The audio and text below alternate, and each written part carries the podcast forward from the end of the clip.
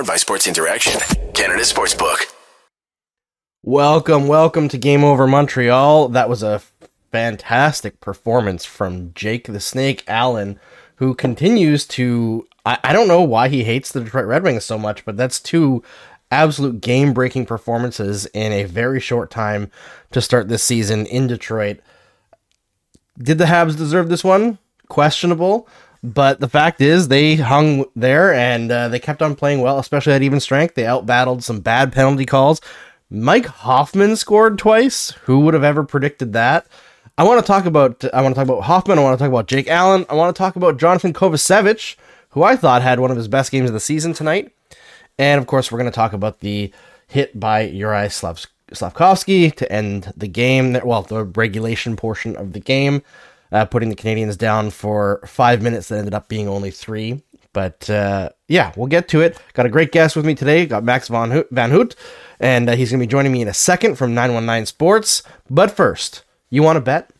You can do it at Sports Interaction Canada Sportbook. Football continues. The World Series is over, though, and the hockey season is well underway. Bet pregame live in play or on one of our many prop bets made for Canadians by Canadians. Sports Interaction makes it easy to deposit, play, and cash out. Join now and see all sports betting has to offer. Head to sportsinteraction.com slash SDPN. That's sportsinteraction.com slash SDPN. Ontario only, 19 plus. Please play responsibly. And as always, if you or anyone you know or love has an addiction or is struggling with gambling, there are resources in the description of this video or this podcast if you're listening on the podcast to help you get out of it. All right, I'm going to welcome in my guest now. How are you doing tonight, Max? Andrew, I'm doing good. How are you doing? I'm doing great. I mean, compared to where I was hosting this show last year, Max, the Yeah, fact that I yeah, can I get you. finish these games and be entertained instead of like struggling for something to talk about, it is a breath of fresh air continually. Uh, I, I can uh, completely, completely understand you because uh, two years ago in the pandemic shortened season, the one that they won in the Stanley Cup, I hosted a, in French a similar type of show. And in the same season, I went through all those because they started great, then they lost, I don't know, like so at some point, what, 16 out of 20 or something, then went all the way to the cup. So I can fully understand what you mean compared to last season. Uh, this year, it's much, much more fun watching and talking about the games. Yeah, I- think the thing that keeps on becoming a storyline is the player that top line, right? Caulfield, Suzuki, and Dach. Uh, again, I thought they were pretty strong tonight, even though they didn't factor into the scoring during the game. I thought they made a lot of really strong plays.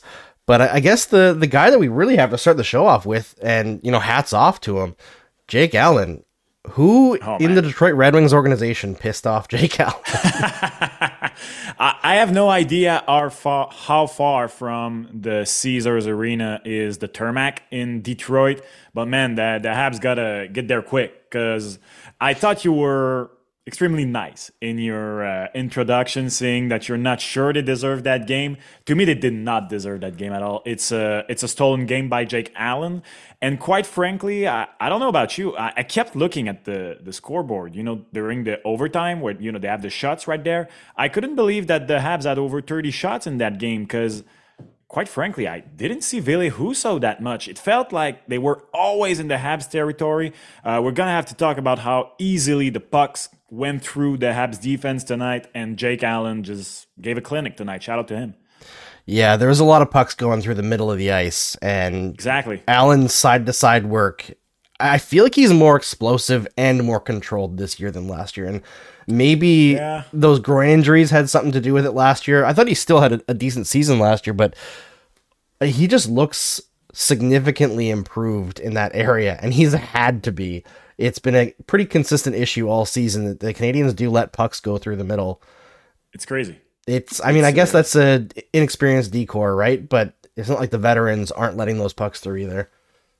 No, exactly. And the main difference so far this year to me is goaltending. Uh, I talked about it, so obviously this uh, on my on my radio show, but uh, obviously these ain't uh, the, the the numbers adjusted for tonight's game. But both uh, Montembeault and Allen so far this season are in the top 15 of the league in GSAX per evolving hockey, whereas last year I don't think either of them was even in the top 30. So you're getting quality starts from both your goaltender. So you're in those games. Uh, you're in games that you have no business being in, and sometimes you win some like you did tonight. So to me, so far this year, one of the big storyline is the difference in goaltending, and it's kind of a I don't know how you feel about this, but it I almost feel not bad, but it, it's kind of cool right now because Samuel Montembeault deserves more start the way he's yeah. playing, but also uh, Jake Allen. I was feeling that if he had a rough night tonight and Montembeault, I'm, I'm, guessing tomorrow has a great one against Vancouver. I was like, okay, maybe give Montembeault uh, Pittsburgh Saturday. But uh, apart from a few starts recently, Allen is not giving the space either. So you really have quality goaltending from both of them. And uh, I would not be surprised if at any point during the season, maybe Sam takes a bit of a of some leaps and take some starts from Allen, and maybe Allen will step back and then uh, get his groove back. And we have seen so far in his career for Allen that one of his problems is when he has too many starts. So maybe this can only be good for the team if Montembeault keeps playing like this, and uh, Allen will stay fresh and keep this level of play if Montembeault can play good too. Yeah, it's something to watch. Uh, I think I feel like Montembeault has been, like you mentioned, so strong that they're going to have to throw some more starts his way. So this is Allen's ninth game in 13 yeah uh, possible starts, which is probably too much, right? Like in an ideal world, just to load manage Allen a little bit so he, that he doesn't get injured and doesn't get worn out, they're probably looking at like 50 to 52 starts this year, right? Like that, that seems like the sweet spot for him. He's not prime Carey Price where you can run him 65, 70 games exactly. a season. I mean, even prime Carey Price, that didn't last, right? Because his body wore down and, and gave out on him it's not something that you can really do with most goaltenders in the modern NHL. I think the only guy who really does it is Connor Hellebuyck, right? Yeah. Even even yeah, uh, Vasilevskiy even doesn't. Yeah, a bit, but not that much actually. Yeah, they. I think they try to like keep him around the sixty game mark, right? If they yeah. can, but it, it's it's something to be to be watchful of. As, as great as Allen was tonight, I feel like even in his games that look like off games, like the Vegas game, right, where he let in yeah six or one was an empty netter, so he let in five, but it was like three in the span of like four minutes or something, where it just like yeah. he had this one span where he wasn't great, and to be fair, the defense was horrific in front of him, but the rest yeah, of the game exactly. he was fantastic. So it, it's kind of odd that he has like these spurts where he's not sharp, but for the most part, just incredibly sharp this year. Yeah, and you know, you say it's kind of odd. At the same time, this is what you get. You know, the, the guy was mm-hmm. brought in to be a very good backup to an aging Carey Price to try and manage Carey Price. And now he's a number one goaltender. He, he's capable of doing it, but like we said, uh, it's, I mean, he's not a, he's not a 20, uh, 20 year old youngster anymore. So we we can uh, he has a career path that we can rely on, and he is a guy who is better when he plays somewhere between 35 and 50 games. So it fits the narrative at the same time of a healthy Jake Allen. So yeah, no, it's been fun, and obviously as a as a big goaltending guy uh, myself, uh, you know, I, I really enjoy watching it so far this year, and uh, I, I, enjoy when they're both playing. There's a bit of a difference in their style too, and it's been it's been really good too watching uh, Samuel Montembeault. Like I know we joked about it on Twitter. Clearly, that wrist last year was no, it was not an over an overstatement to say the wrist was um, really making him un- uncomfortable in front of the net. So uh, no, really, Jake Allen tonight to me first star of the game by a mile. Oh yeah, hundred percent. I feel like Montembeault. One of the things that I've enjoyed about him this year is his puck tracking has been so much more on point. That you can tell that he's seeing the game a lot better than he was last year, and like clearly the wrist was holding him back as well. Like just in the back of your head, that must mess with you a yeah. little bit as a professional athlete. And let's face it, he had one of the worst goaltending situations a young goaltender could possibly have last year because it was not an easy job. But I'm happy for for both of them that they're getting a great start to the season. Uh, I want to ask your opinion on this, Max, because it seems to be the fan base is divided, not in a meaningful way, I don't think, but you know, in a like some people are a little bit antsy about how strong Montembeault and Allen have been so far, and like the top line getting it done, that they're ruining the tank. Now I look at I look at like the underlying numbers for this club so far this mm. season, and I think they're like fourth last in expected goals at five on five and like third last if you include special teams. Eventually, they're gonna have a run here. The the tank will be very clear. You know, when like Caulfield and Suzuki go on a, a little bit of a cold streak, because it happens to everyone. If it can happen to Yeah, Auston Matthews, it can happen to them. This team will look bad for stretches.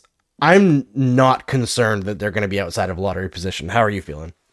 Uh, I feel the same. I feel the same for a few reasons. You have uh, mentioned um, you have to mention the the goaltending. It really is part of it, but to me, it's mostly and it's funny you you said that. I was taking note during the game, and one of them is uh, about how maybe uh, we are starting slowly but surely to see uh, this real team, if I may say it like this, like the real Montreal Canadien. What I mean by this is, um, so I don't know if it technically counts because they both scored in the shootout, but this is the first win of the season without Nick Suzuki and Cole Caulfield on the scoreboard.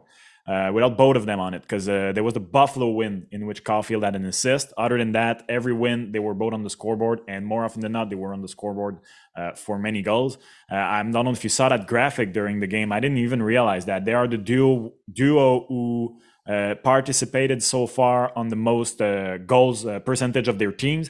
I mean, freaking German goat Draisaitl and McJesus, who literally by themselves have almost as many points as Caulfield and Suzuki together, don't participate to that many goals of the Edmonton Oilers as they do. So you've said it. Not only will they have a cold streak at some point, when that cold streak happen, unless Hoffman continues what he did tonight. I don't know. Uh, it, it will result in losses. It will result in losses, and that is if we touch some wood, uh, they don't get injured. So far, Nick Suzuki has an Ironman streak. Uh, for him, I wish he keeps going. Same thing for Cole Caulfield. But to me, this is what is unsustainable when you are so dependent on two guys and maybe three now. Because Kirby Dach, I I don't know how you felt about him, but again tonight, I feel like suddenly he is in the chair uh, that fits for him. I know we, they brought him probably to try and be the guy behind Suzuki. I have no problem if all right, let's find another guy behind Suzuki. You have time for that. Uh, to me, that's the that's the key. I, I am in the same boat as you. I'm enjoying watching the game right now. Uh, I think they will get back in the lottery. And say we are wrong. I am not as bothered by it that I would have thought I would be uh, for uh, the reason that uh, the kids are doing great. The reason I felt it was important for the Habs to be a top three team again this year is the quality of the the three guys that are there: Bedard, Fantilli, and uh, I always forget his name, Muchkov, uh, Michkov, the, yeah. the Russian guy. Yeah, exactly.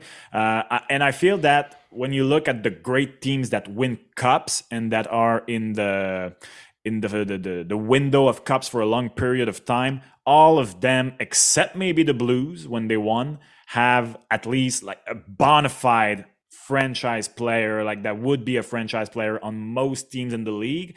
I was not sure if the Habs had that guy, but suddenly I think Suzuki might turn out to be the defense, the young defensive corps. I did not know if there was a bona fide number one in this. I am extremely impressed with both Guhle and Harris. So the fact that these guys might be a little higher than I thought they were, this is the reason that I would not be as mad if the Habs ended up drafting between five and ten that I would have thought I would have been at the start of the season. Yeah, I feel like Suzuki. The most impressive thing about this start, because like obviously the goal scoring probably won't last this much because he's not as good of a goal scorer as what he's showed so far. Like he's not going to score forty Yeah. goals, I don't think. But the most impressive thing to me is he's doing this playing so well when all the pressure is on him, and it's his first season as captain, and he's what twenty three like you look at how handling the captaincy for the Canadiens has affected other players, and like I don't want to trash him because I really think he doesn't get enough respect as like a career Montreal Canadien. But Max Pacioretty, like it, it caved him in. You know, like emotionally, Yeah, it did. he he could not handle that pressure. And Suzuki, as we've seen before in the playoffs, he doesn't care. Like it just rolls He's off cool as a cucumber. Yeah, he, he's like forward Carey Price, right? I, And- I, I like that. I like forward Carey Price. That's good. That that, that's really good. We'll stick with that one. And I do want to talk about Kirby Dach as well. Before I do, though, I got to tell everybody that if you're uh, enjoying the show, please like and subscribe because we need you for growth. There's a ton of people in here right now. We've only got, I think, 14 likes in the video. So if you like the show, it helps us grow in the YouTube algorithm. We are a slave two algorithms in the world right now. That's the way it works. All these companies control everything and they show how much we can be shared and all that. And hey, if you want to directly influence how many people are watching this show, click that share button right now and put it on your social media, whichever one uh, you use the most, whether it's Twitter, Facebook, Instagram, whatever. Throw the show up there right now. Hit Get more thumb. people in here. Exactly. Hit the thumb, smash that like button, hit the bell after you subscribe, all that cool stuff. All right, Kirby Dach. I have like one minor criticism of Kirby Dach because I love everything else. I wish hear it. that he would have the confidence to carry the puck in himself. I feel uh. like he he is always looking for Suzuki as he approaches the blue line. And I know that he has the puck skills to do it because when he's not with Suzuki, he does it. But if he could carry the puck in and kind of drive the net a little bit, I feel like he opens so many more options up and he becomes somebody who can score as well as just make those playmaking moves. Yeah, Uh, that's interesting. That's interesting because my main concern, I guess, would be with Kirby Dach is uh, I, I remember uh, Junior Kirby Dach, and it might just I don't know maybe uh, like uh, looking back, my it's my memory that isn't as uh, good or whatever, but I, I felt like he was more physical. I felt like he was more using that body of his. He's a big boy.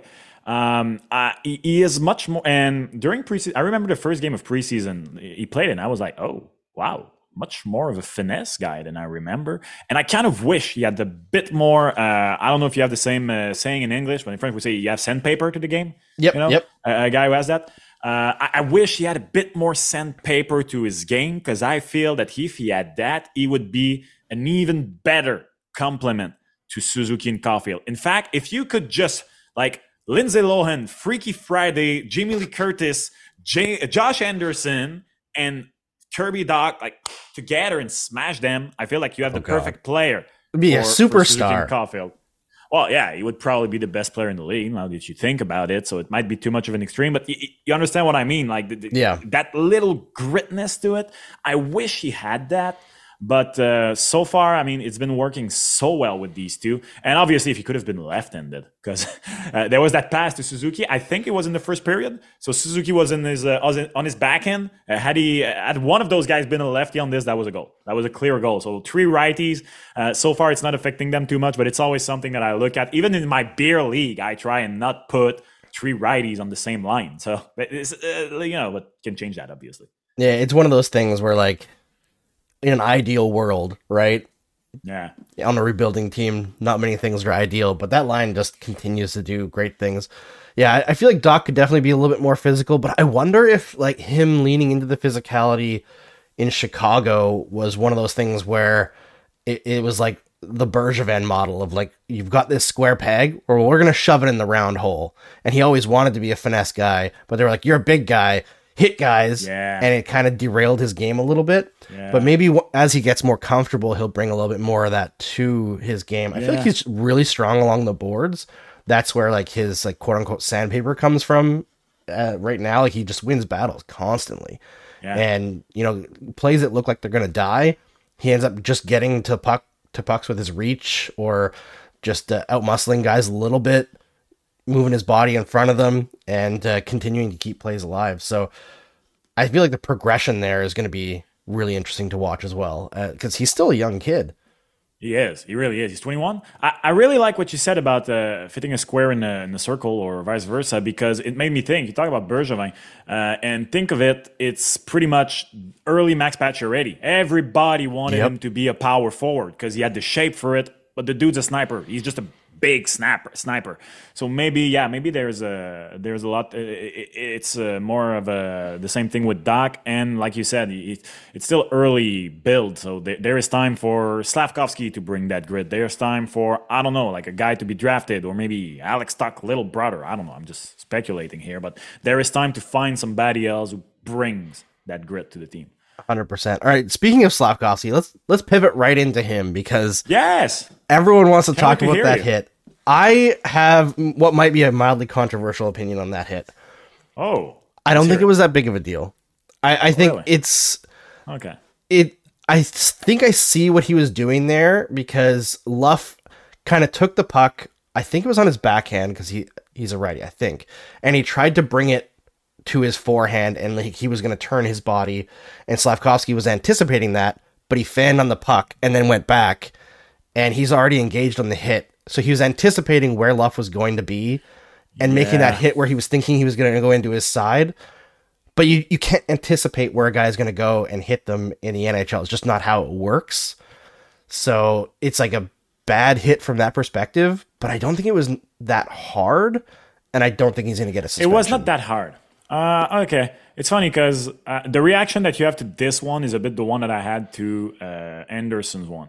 Whereas uh, what I meant, i- what I mean is, uh, you know, of course, if you look Anderson's hit slow motion, it looks dirty, it looks whatever you want. It was dangerous. Yes, it was dangerous. I agree with that.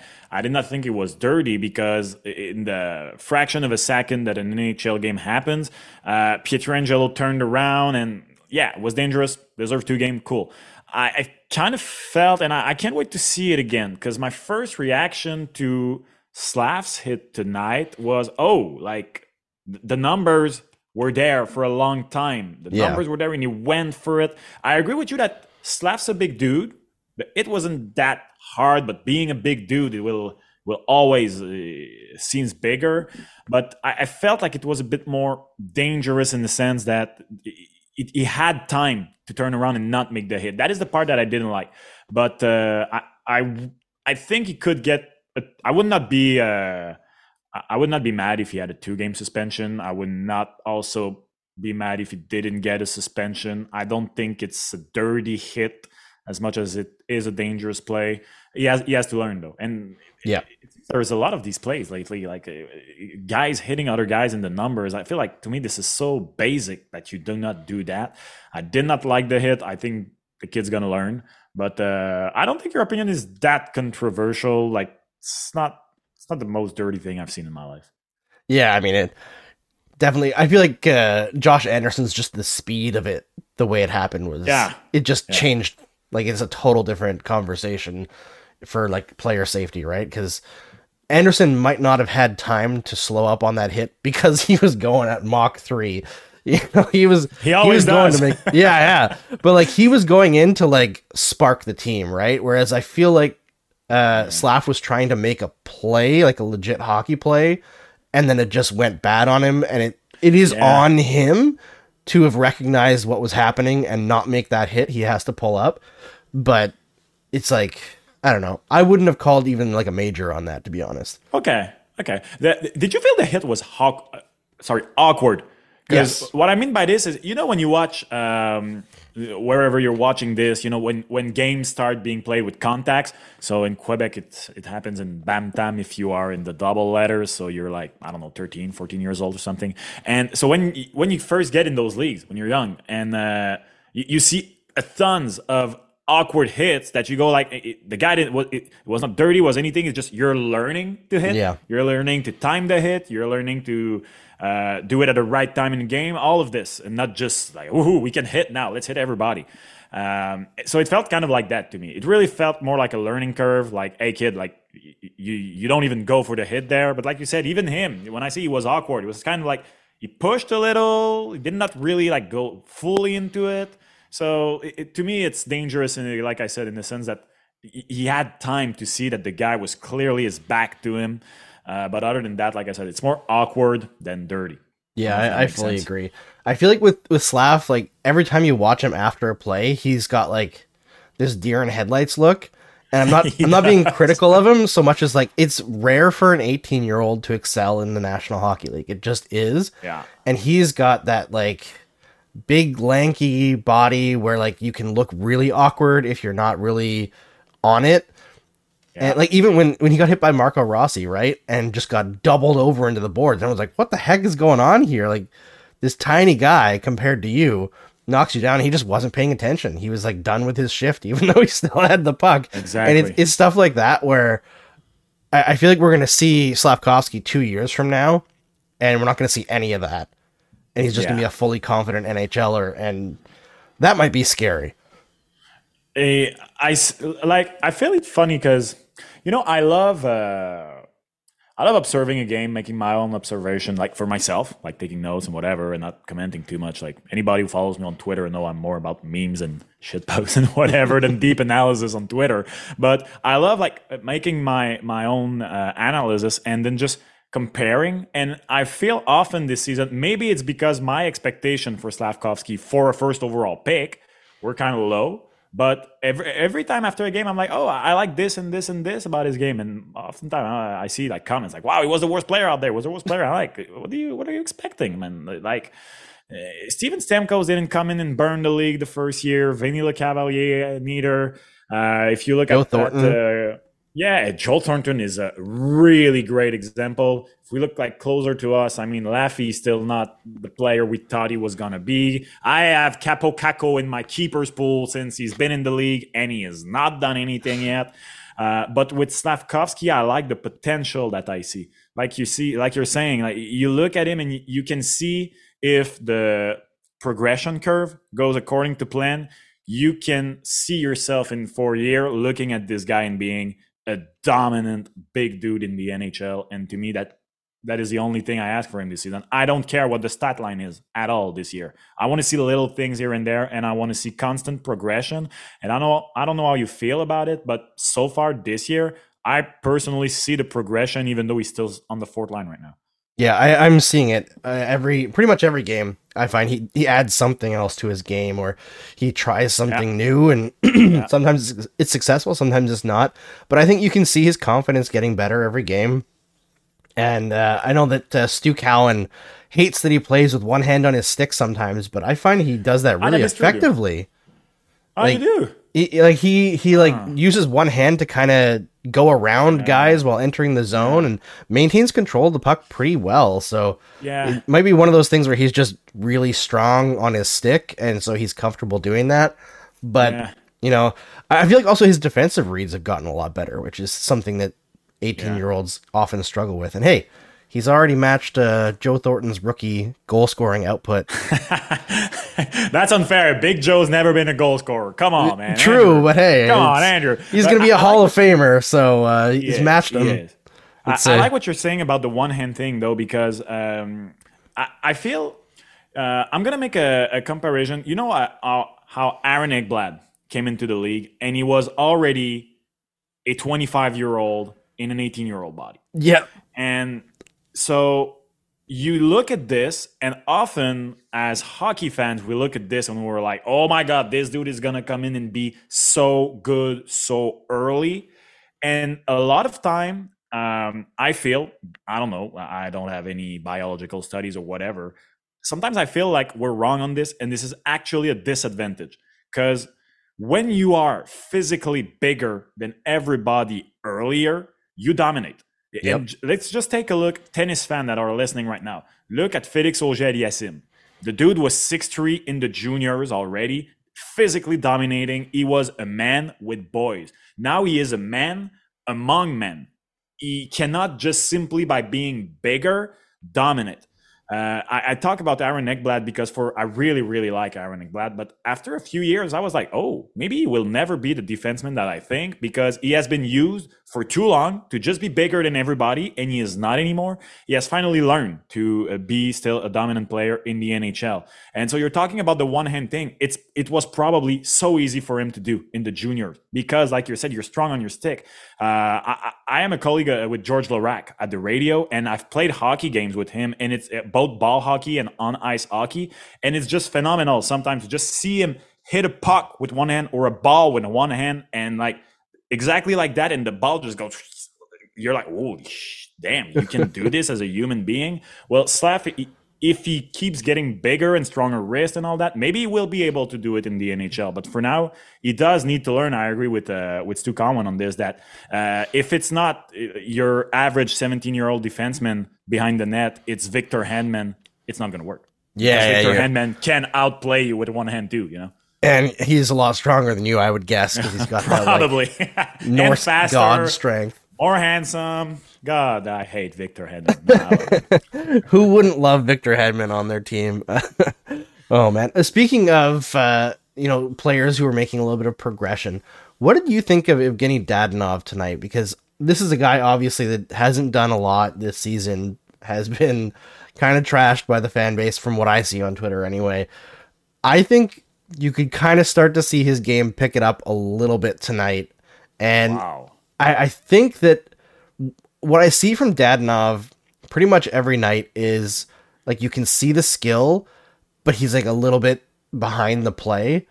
And I just wonder if there's like a timing issue or if he like wasn't ready to start the season, not trying to like start a rumor or anything and just trying to figure out what exactly is going on.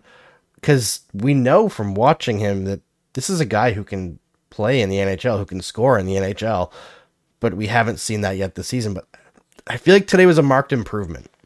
You, know what? We might finally. We're what? We're we're at the half hour mark. We might finally have a debate here tonight. Because no joke, I wrote in my uh, in my notes, and since I had not spoken in English for a long time, I practiced and wrote my notes in English. And I wrote, "Where's Dado?"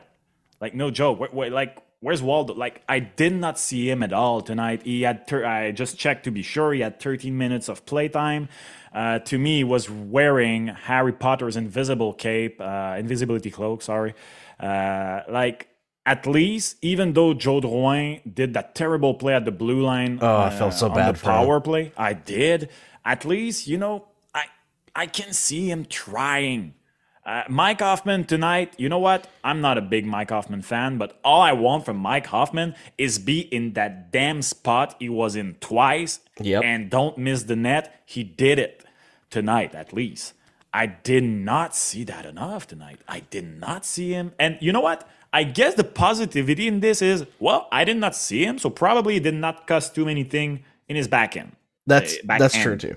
Because even uh, I remember in did not see it. preseason he had like a couple of good games, but every game in like the last minute or two he would have this horrendous giveaway, and that's been like every game that he's played this year, except for this one, he would just create this immediate goal against by making a terrible play. So at least he didn't do that.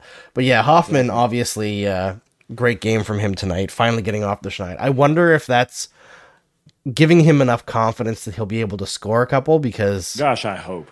I hope. That's that. That's literally the only reason he's there for. Yeah. You know, I, I was watching Mike Hoffman tonight, and we have all at some point in our life lives known a Mike Hoffman. Everybody who has played hockey, there is this guy. You look at him in practice. You look at him in warm up. You look at Mike Hoffman with his slick back hair and all that, and he- he- the guy looks more talented than almost everybody on the ice. Yep. And yet you look at the score sheet after a few games, and then the guy you don't notice wearing number 11 called Brendan Gallagher has triple his stats, and you're like, why?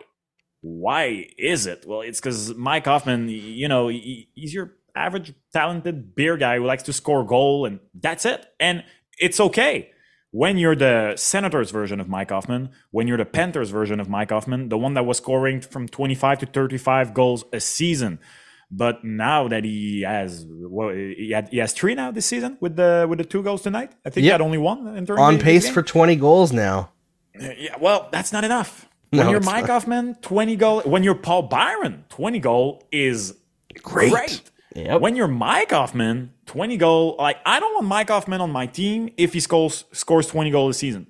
So I hope, I hope it, if it can just give him to have some little stretches here and there and get his totals higher. On honestly, only to trade him maybe next year in this case because he has a year left, and quite frankly, unless I don't know, David Pastrnak suffer from an amputated legs and the Boston Bruins are really deep in problems. I don't see anybody wanting two year, well, a year and a half of Mike Hoffman. But let, us hope. Let's hope for the guy because that's literally, I don't, personally, I literally don't see what else this guy brings to the table. No, I, I feel like when they do trade Hoffman, it's going to have to be they're holding back half the salary, right? Because Oh, yeah. If you can future add, considerations. yeah, yeah, it's not going to be a high draft pick, I don't think, at this stage. But if you can add a Mike Hoffman for like two and a quarter mil, it's a little bit maybe appealing for some Yeah. team that like needs some secondary power play scoring.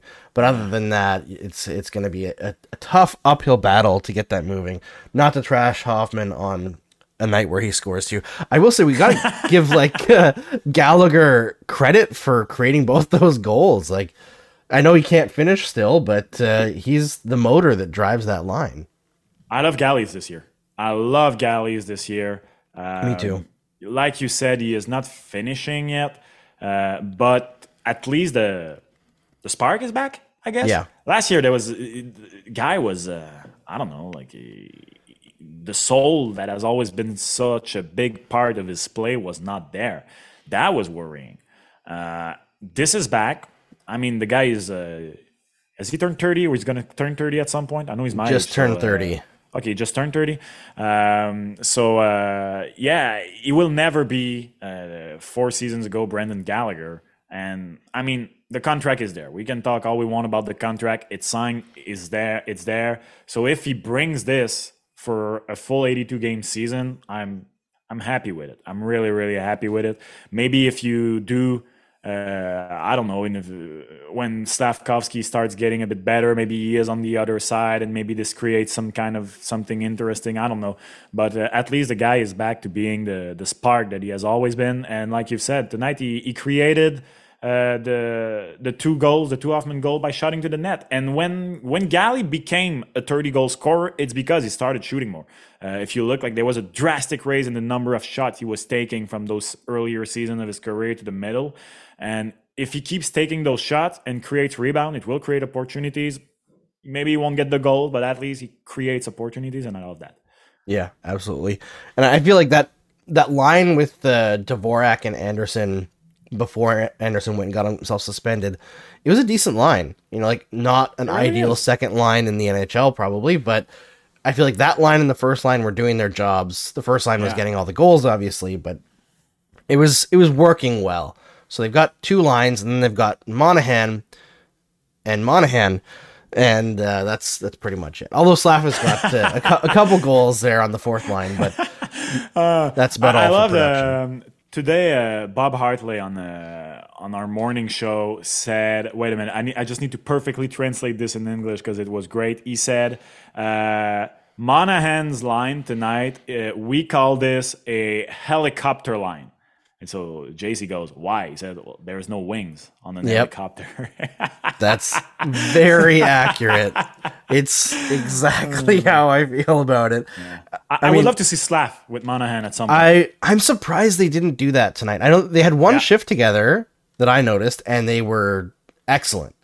Right where where he slid up on that t- that line, I thought that was.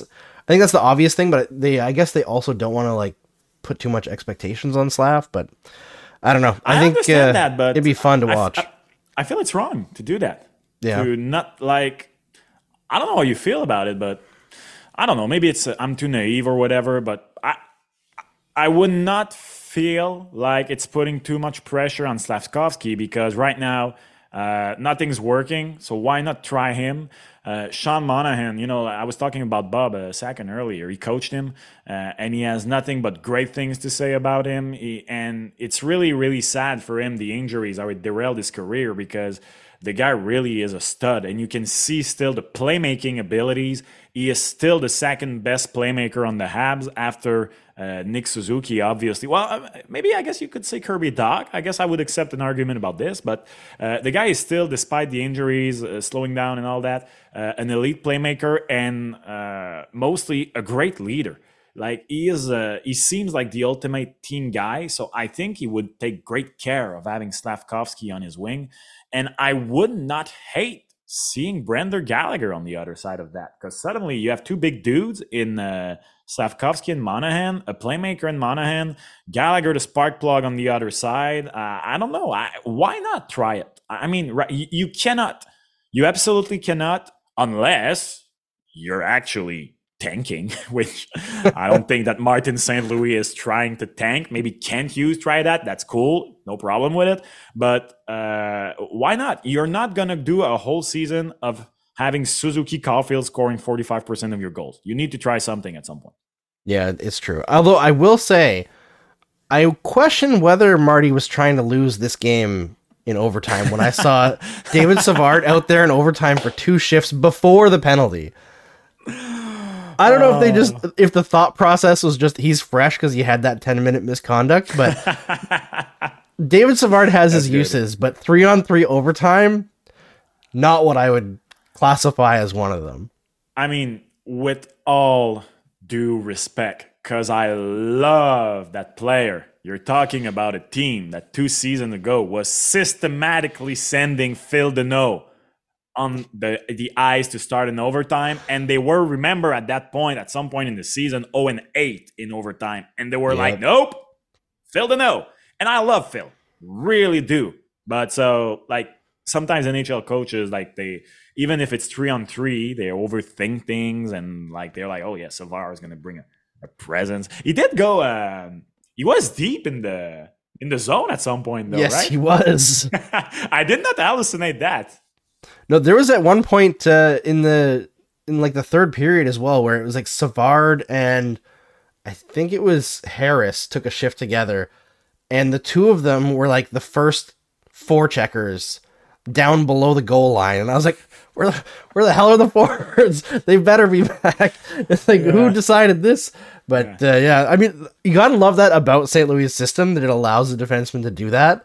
It's just when Savard does it, I'm like, okay, where's everybody else? Because uh, he's not getting back.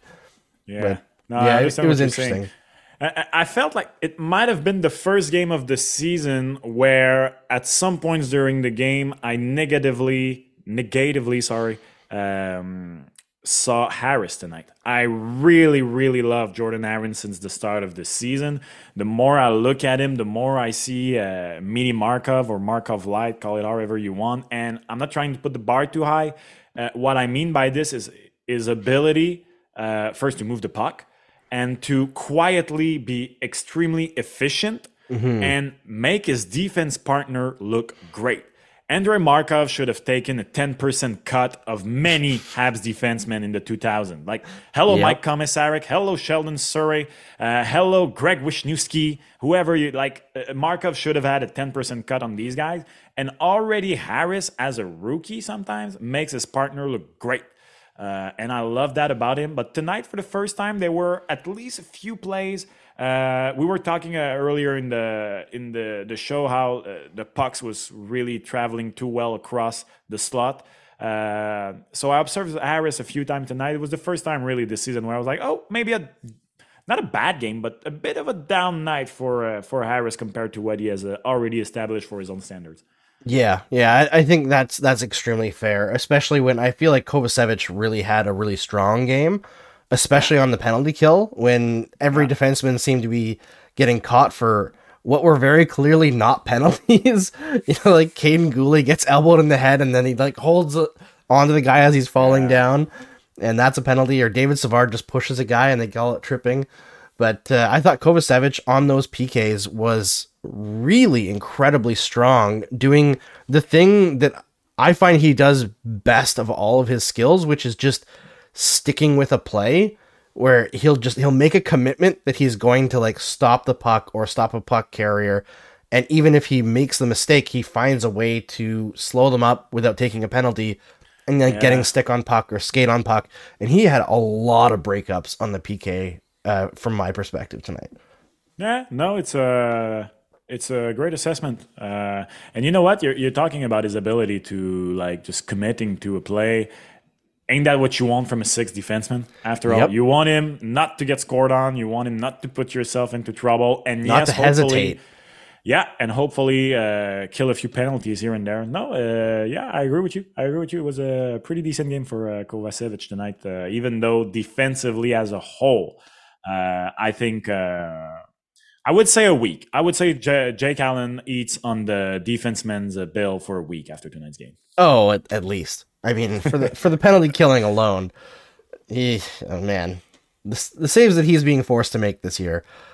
I hope for him personally that he doesn't have to deal with any major injuries because I wouldn't be surprised if that groin pops out out again Oh, because please, please, it's please. just a No. lot. It's No, a no, lot. please no, please no. I mean, like the, the the best thing that might come out of this goaltending situation right now, which is what we were talking, Allen and Montembeault playing well, is maybe like I'm not a big believer, but maybe this can leave Cayden Primeau quietly down with Laval. Uh, trying to upgrade his game. Uh, I was there for one game so far this year in Laval, and I do not like. I did not like what I saw from Cayden Primeau. So if we can leave him there, not f him up in the head because he has Yep. to come up for a few games and gives five goals, and because behind that D that might happen. Honestly, uh, like this might be the best thing. So please, please, please, Montembeault, Jake, like Stay sleep healthy. tight, stay healthy, eat your greens. Uh, and Jake, I know you have a newborn kid, but man, like, uh, d- download the and pay for a monthly subscription of Headspace or whatever for some meditation and uh, keep keep the thing right. We got a couple of questions in the comments here asking if you're a former player. I, I don't know. I think Max is too young to be a former player, guys.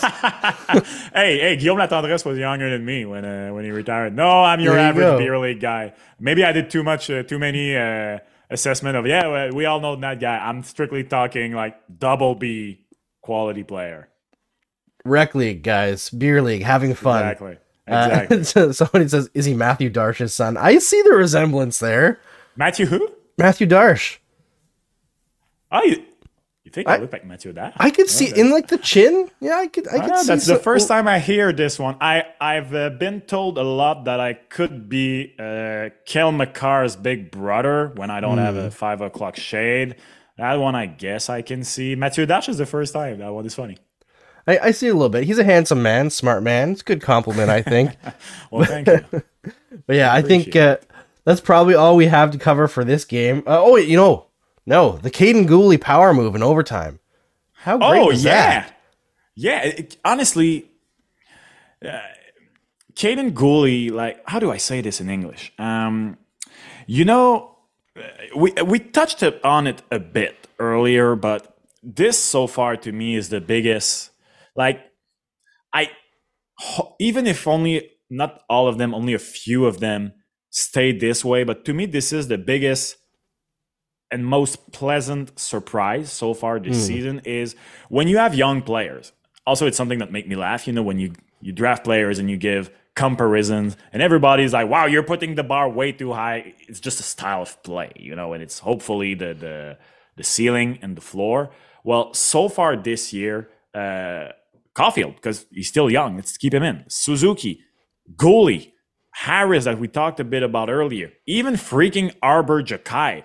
Everybody, every one of those kids, uh, they seem like they could hit much closer to the ceiling than their floor. Yep. Like, and you're talking about Guhle, and I think I, I think you- you're the one who made the power forward uh, comment on Kaiden Yes, after that play on Twitter. I thought it was hilarious, but uh, Kaiden Guhle is the best example because ever since he's been drafted, so obviously there was like, oh, he could be a young Shea Weber, whatever, which is high praise. Um, and then we saw him play with Team Canada Junior, and I he was bringing some part of offense to his game, and we were like, yeah, well, maybe that won't uh, uh, progress with him in the NHL. Uh, so maybe in the NHL, at best, he's going to be a very, very solid second line, uh, second pair, sorry, defenseman. And I look at this guy, and I'm like, he's never going to be a Norris, for instance.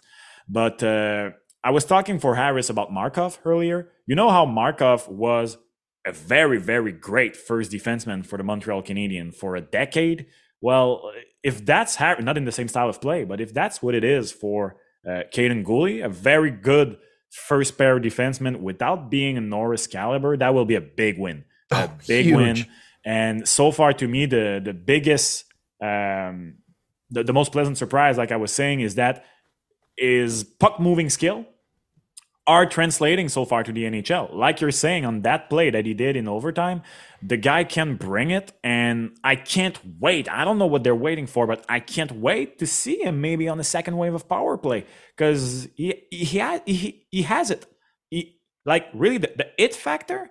Kaiden Guhle has it, and you were talking about uh, forward Carey Price for Nick Suzuki. Well, well, I guess defense Carey Price is just Shea Weber. But He, he has it too. enough. Like, have you seen him in interviews? The guy is just so unfazed and so I don't want to say boring. That's not the right term, but so cool. So, and he is so young and taking big minutes, playing against big men. Uh, no, uh, I really too love that play and love the the swagger it had to it. Yeah, to, to be able to pull that off in overtime, even try it as Yeah. a defenseman is is Like, wild. go for it. It's fantastic, and I like he's the kind of guy where if Nick Suzuki wasn't so young and already named captain, you'd be looking at Kaiden Guhle already, and you're like, oh, Yeah. he's going to be the captain in a couple years. Exactly. He's got that presence already. Uh, all right. Um, And that's I- good. That's good, by the It way. It is good. Like And- like how Patrice Bergeron waited all his career to be captain for a short period of time at the end. It's perfect. yeah, that's exactly. Yeah, that's a great example. And he phenomenal leader, obviously. I mean, especially after the last week, we can say how great of a leader he is to push his organization in the right direction. But yeah, uh, yeah I feel like the one thing I want, I would like to see once things kind of shake up a little bit and some veterans maybe get moved out, whether it's this season or next. There was a couple shifts in the third period where Xhekaj was with Guhle, and they were dynamite. And I would love to see teams trying to enter the zone against those two. Oh man, that's that, that's a good one. That's a good one because you know I was talking about ceiling. Um, to me, Arber Xhekaj is. I'm not even sure if revelation. Like we we saw him last year in camp, and we were like, "Who the? First of all, how the heck do we pronounce that name? Second of all, who the heck is that guy?" But still, I was looking at Arber Xhekaj, and even throughout the camp, I was like, "Man, if he is, I don't know, like Glenn Murray or a bit of a more gritty Hal Gill or whatever." But like, I'm I'm still his career is obviously extremely young, and the season is still extremely young. I keep tell trying to tell myself, man, don't don't fall in love with that player because he, he's an undrafted Costco worker from a year ago. like it can't it can't sustain, right? We were you were talking about Guhle in overtime. Uh, there was a shift where it was Jacky. It was in the third period. He was behind the net, and I was like, "Oh no, no, no, no, no, no, no!" And then he skated back. It it should have been a two on one, but he skated back fast enough to get back and not give a two on one opportunity. I was like, "Oh, he actually knew what he was doing. Well, congrats, my dude! Like, wow, uh, this guy. I like I'm saying, I'm trying. I'm still trying not to get excited about him because he is a rookie that I thought would always be a third, a great third pair defenseman, and suddenly you're talking about this idea of Gulin Xhekaj. A month ago, I would have said, Andrew, man, come on, you've knocked your head. Are Me you too. crazy? Me too. But now you're saying it, and I mean, we were talking about Markov sending ten, uh, getting ten percent cut. Well, if I had told you, well, it might not be the greatest comparison because he was an early draft pick, but if I had told you a few years before he became an All Star that Mike Komisarek would one day be for at least a season or two a great first pair defenseman, would you have believed me? No. Well, he was. It was short lived, yes. Uh, did the Milan Lucic fight probably shorten the span for which he was good? Probably. Yes. But uh, he, he was there for a short period of time. So you are right with the best partner possible. Uh, a big maybe, a big maybe on that. And uh, I, I would not hate to see it at some point. All right. Awesome. Uh last note of the the show from King King of the North in the chat says, "Give in to the hype man. Stop tempering your expectations and have fun." I feel like for fans of the team, that is pretty much the way to approach this thing. It's a great time to be a Montreal Canadiens fan. Rebuilds are fun, especially at the beginning when you can see the plan laid out. Let's hope that Kent Hughes and Jeff Gorton continue to go along this route and it doesn't get sped up too much. But hey, the kids still show promise and keep having fun. Uh, thanks everybody for tuning in tonight. It was fantastic talking to Max here. I was jealous that last year only Julian got to have Max on. Now I have too. We'll have to get him back again. Seems like everybody had fun in the chat as well. Before we close it out, Max, tell everybody where they can find you. Uh, catch me on Twitter at Max Vanhoutte. That's uh, M A X V A N H O U T T E. For those who live in Canada, yes, this is a coffee brand. Yes, it is uh, my ancestor. That's it. Uh, so you can catch me on Twitter and uh, all the rest of my info there. I host a show called uh, L'Estrade, which I guess would translate to the Bleachers on BPM Sports Radio. That's 91.9 Montreal. So uh, obviously it's in French, but if you like good sports talk and uh, dynamic discussion like we just had with this great host Andrew, well, uh, catch along. It's available at bpmsports.ca if you do not live in Montreal, and if you do live in Montreal, like I said, it's on 91.9. So thanks everyone. It was a lot of fun. Fantastic. Everybody, make sure you hit that like button, subscribe to the show, both on YouTube, Spotify, Apple, wherever you can find your podcasts. And uh, we'll see you again uh, tomorrow night. We'll be back tomorrow night. It's back to backs. See you then. Game over! Powered by Sports Interaction, Canada Sportsbook.